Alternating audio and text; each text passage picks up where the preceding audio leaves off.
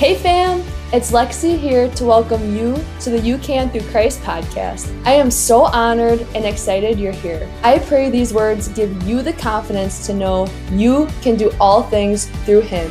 He is for you, loves you, and made you for an exact purpose for this life and the one to come. Stay tuned to find out.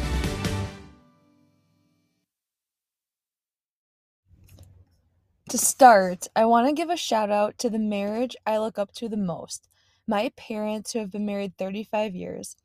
Most of the wisdom from this episode is a combination of their advice with scripture, and I can't wait to see how it will impact your relationships. When looking for a husband or a wife, my friend Caleb Coonsey once said, Run as fast as you can toward God, and if someone is able to keep up, introduce yourself. Even if you are not married and currently dating, I highly recommend you listen, as the practice starts now for your future marriage. Genesis 1 27 through 28 says, So God created mankind in his own image. In the image of God, he created them. Male and female, he created them. God blessed them and said to them, Be fruitful and increase in number, fill the earth and subdue it. Rule over the fish in the sea and the birds in the sky, and over every living creature that moves on the ground. Everyone has relationship struggles. So, what is the difference? Why do some stay together and others divorce? No one can deny relationships are very challenging. So, then what produces the joy and bliss in relationships as well? Not just in a marriage, but in general, it seems people are depending on their spouses, their jobs, their athletic careers, and other achievements in their life for fulfillment. As a little girl, everything I watched, whether movies, TV shows, or general cultural influence, make you feel as if you need a soulmate to complete you. Marriage is the most beautiful gift God has given us in a relationship other than a relationship with him. It's the most important important relationship next to his. However, it was never meant to fulfill you, but to be a part of the fulfilling plan and purpose God has for your life. The problem with looking for your spouse to fulfill you is they're not perfect. And I know I did not just tell you something you didn't already know, right? They can never fully meet all your expectations. Only God can. When you have a clear concept of this in your marriage, it helps it helps you show your husband or wife more grace, resulting in more enjoyment of your relationship. 1 Corinthians 13, 1 through 8, and verse and verse 13 says, If I speak in the tongues of men or of angels, but do not have love, I am only a resounding gong or a clang- clanging cymbal. If I have the gift of prophecy and can fathom all mysteries and all knowledge, and if I have a faith that can move mountains, but do not have love, I am nothing. If I give all I possess to the poor and give over my body to hardship, that I may boast, but do not have love, I gain nothing. Love is patient, love is kind. It does not envy, it does not boast, it is not proud, it does not dishonor others, it is not self seeking, it is not easily angered, it keeps no record of wrongs. Love does not delight in evil, but rejoices with the truth. It always protects, always trusts, always hopes, always perseveres. Love never fails.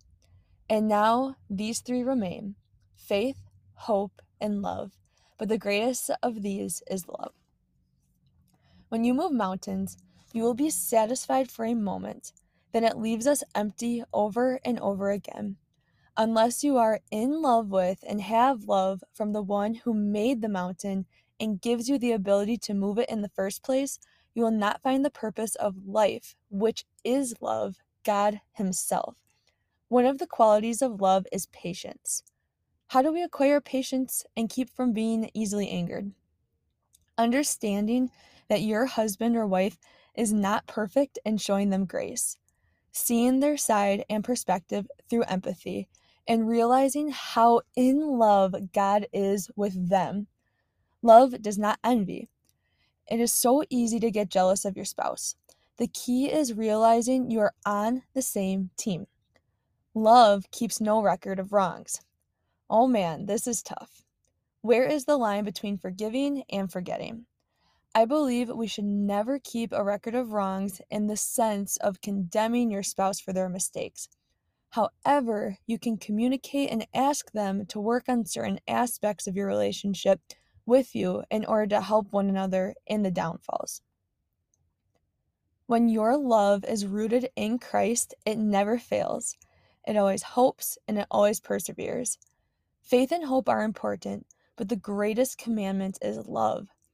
Love fulfills every single commandment in the Bible because only by love and through love, which is the person of Jesus, can we fulfill the purpose and relationships God has placed in our lives. Marriage needs three team players to reach its full potential. Ecclesiastes 4 9 through 12 says, Two are better than one because they have a good return for their labor. If either of them falls down, one can help the other up. But pity anyone who falls and has no one to help them up. Also, if two lie down together, they will keep warm. But how can one keep warm alone? Though one may be overpowered, two can defend themselves. A cord of three strands is not quickly broken. Think of Jesus as the coach.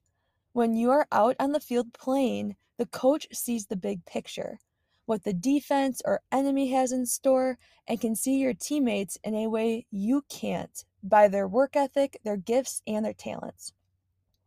When you love Jesus first, you will love your husband or wife better than if you put them first. When you pray for your spouse, you are going to the direct source that knows them better than anyone and can counsel you in the next play to make. When Jesus is at the center, it will not fall apart. Not because we don't fall apart, because we do all the time, but because He doesn't. This will take a lot of forgiveness as marriage is two sinners living together. However, God is enough to give you the power to cherish something about your spouse. You will never agree on everything. That would not be an actual relationship, but more like a ro- robotic partnership. The key is being patient to understand one another when you do not agree, and using each other's disagreements or thoughts to strengthen your relationship or figure out a compromise together. James 5:16 says, "Therefore confess your sins to each other and pray for each other so that you may be healed." The prayer of a righteous person is always effective. When your spouse hurt you or you have hurt your spouse, apologize. We get upset or hurt by someone, or when we do, the first thing that calms us down is the individual genuinely apologizing, admitting they were wrong. When someone confesses their sins to you, realize how much courage it takes for them to do so. Do so. When your teammate falls on the field, do you just leave them there or are you going to help them back up? What about when our feelings come and go? Even the days you do not feel love, you can choose it. 1 John 4:19 says, "We love because he first loved us." There is no falling out of love because love is a choice. Love is truly made known when feelings fade because love comes from God, who is love himself. He is always constant. Love represents commitment to someone even when the feelings come and go. Don't get me wrong, there are many amazing feelings that come with loving your husband or wife, or if you are in a relationship. But talk to any married couple, they will tell you these feelings are not around all the time. I do not want your relationship to come and go like feelings do. Always pray for each other and for your own hearts toward your spouse. Think about it. God knows your spouse better than you do, and He always will. He knows their deepest desires and struggles. Who better to talk to about them with? Many say about their spouse that they have become incompatible. The thing is, as human beings, we're all incompatible, every single person and relationship. I think of it in the way we don't divorce our siblings when we are mad at them or our parents because you're family. If you're struggling right now because they are driving you crazy, I notice we get consumed with what we focus on. So maybe, just maybe, try writing down what you love about your spouse.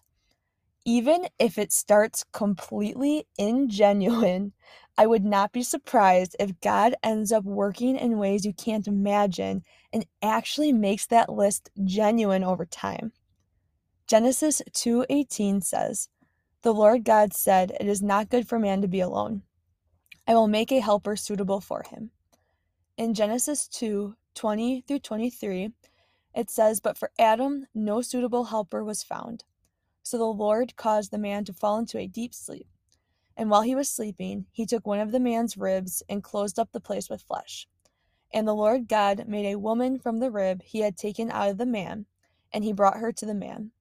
The man said, This is bone of my bone and flesh of my flesh. She shall be called woman, for she was taken out of man. This is why a man leaves his father and mother and is united to his wife, and they become one flesh.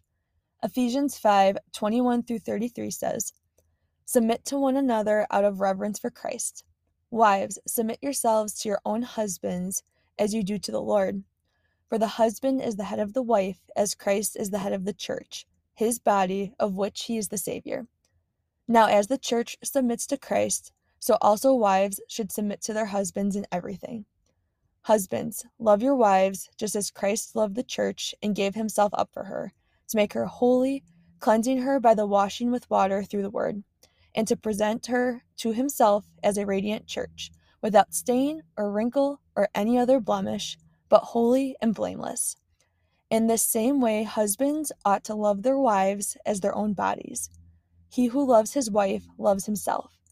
After all, no one ever hated their own body, but they feed and care for their body, just as Christ does the church. For we are members of his body. For this reason, a man will leave his father and mother and be united to his wife, and the two will become one flesh. This is a profound mystery, but I am talking about Christ in the church. However, each one of you also must love his wife as he loves himself, and the wife must respect her husband. Women, when you submit to your husbands, you are submitting to God even if you do not always agree with him. Remember in your submission, even though your husband is flawed and he is not perfect, God is. He gives us this command for a reason that we may not fully understand, as even scripture says this is a mystery. But our hearts trust in the Lord. Husbands, you have a huge responsibility in return. You are to love your wives as Christ loves the church, so much that are, you are willing to put down your life for her. I really can't think of something more romantic than this, which I think is proof how much God desires romance to be a part of your relationship. Genesis 3:16 talks about how part of the curse from the fall is us girls will now desire to rule over their husbands. But God has made it so that the husband rules over the wife. Submission can be a really scary word. I understand that, but it's because I think we don't really understand what it means. 1 Corinthians 11:3 says, "But I want you to realize that the head of every man is Christ, and the head of the woman is man, and the head of Christ is God." 1 Corinthians 11:8 through 9 says, "For man did not come, come from woman, but woman from man. Neither was man created for women, but women for man." Colossians 3:18 through 22 says, Wives, submit yourselves to your husbands as is fitting in the Lord. Husbands, love your wives and do not be harsh with them. Children, obey your parents in everything, for this pleases the Lord. Fathers, do not embitter your children, or they will become discouraged. Slaves, obey your earthly masters in everything, and do it not only when their eye is on you and to curry their favor, favor, but with sincerity of heart and reverence for the Lord a wife will actually find joy in submitting to her husband when he loves the Lord. I love my friend Anya Meeks how she put it. She has 20 years of experience in her marriage, and she says, Jesus is my Savior. I believe all of His word to be true. I have learned that what He says about marriage is perfect and true.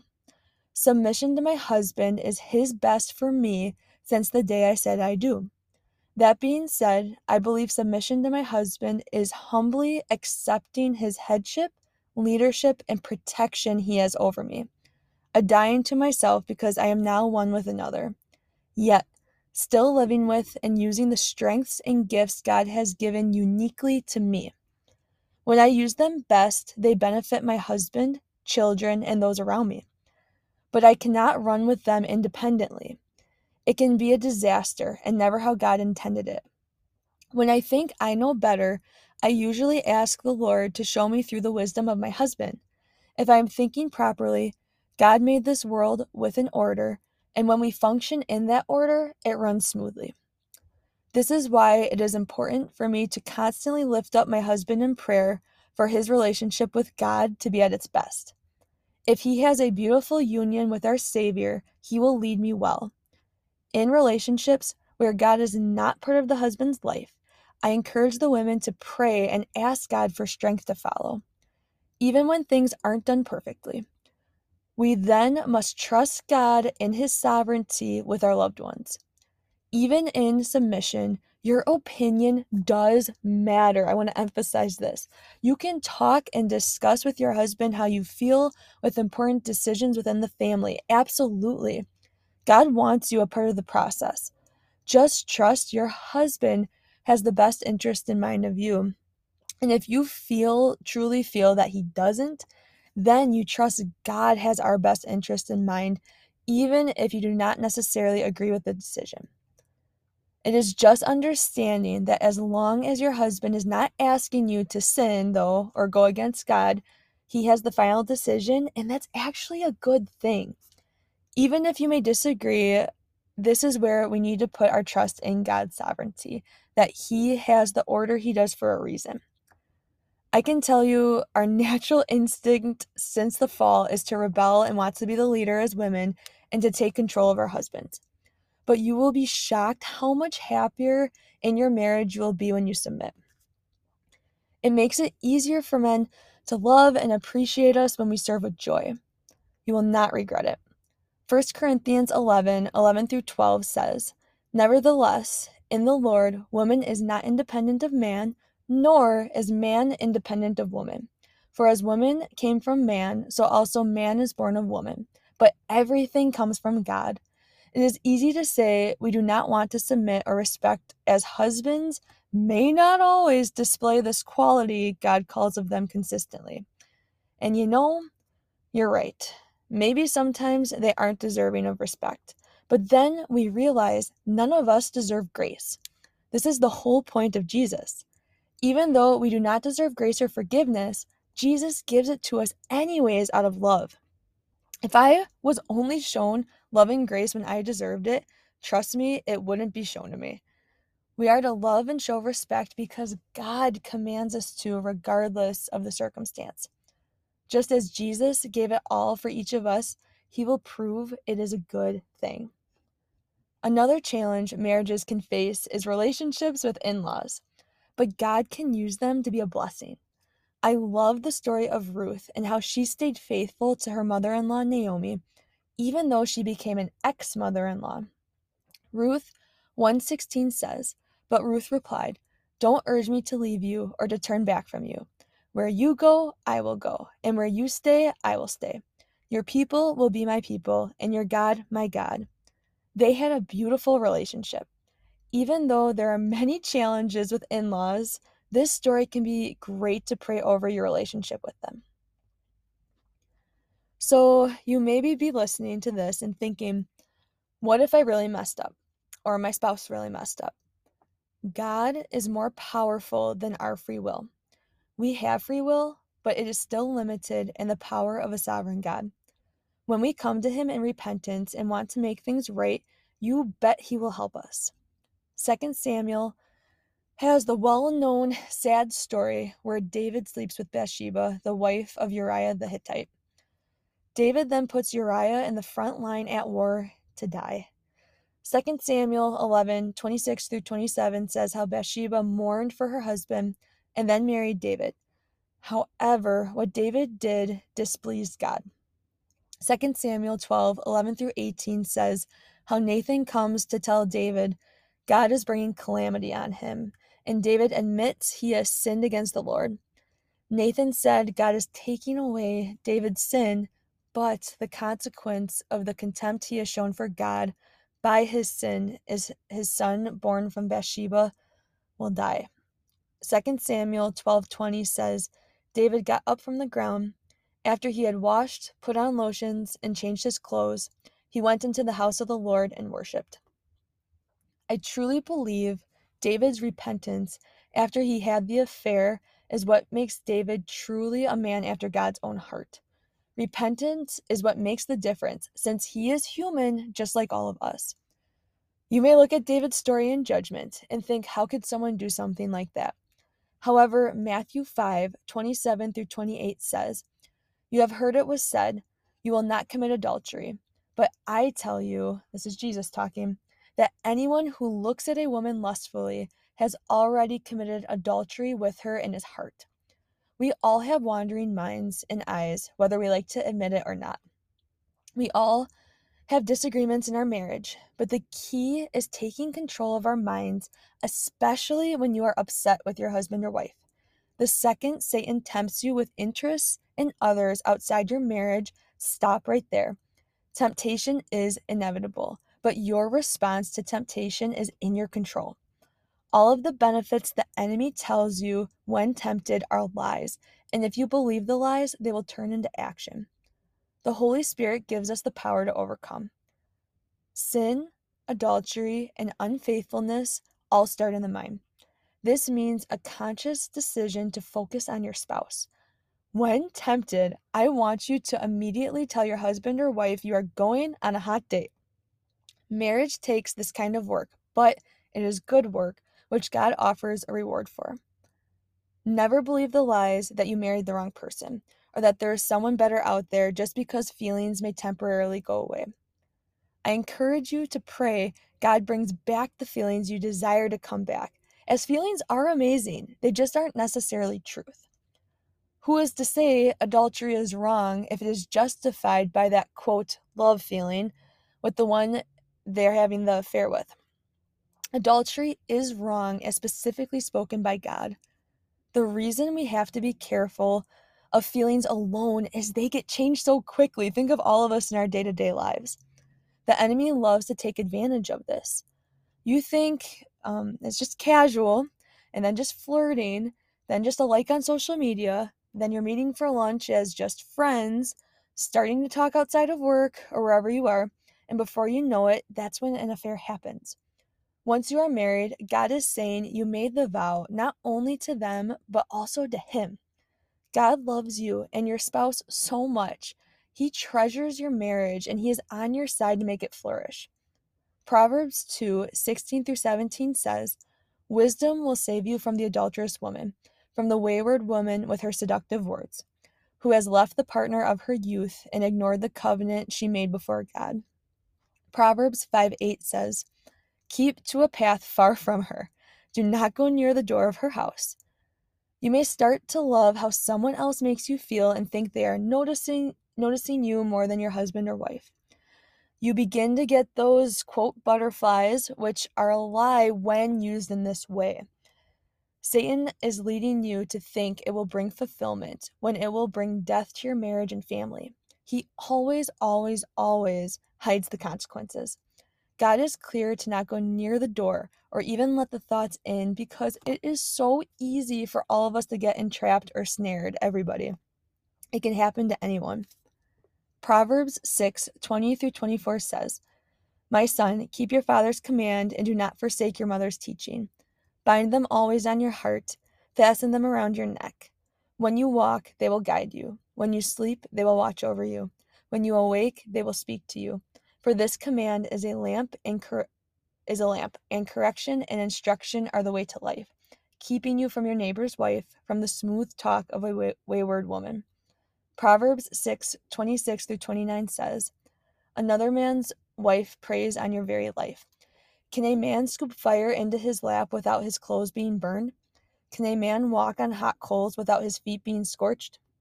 So is he who sleeps with another man's wife. No one who touches her will go unpunished. It is impossible to have an affair and not have side effects um, spiritually. I tell you this out of love, no judgment at all, as I want to keep you from getting burned.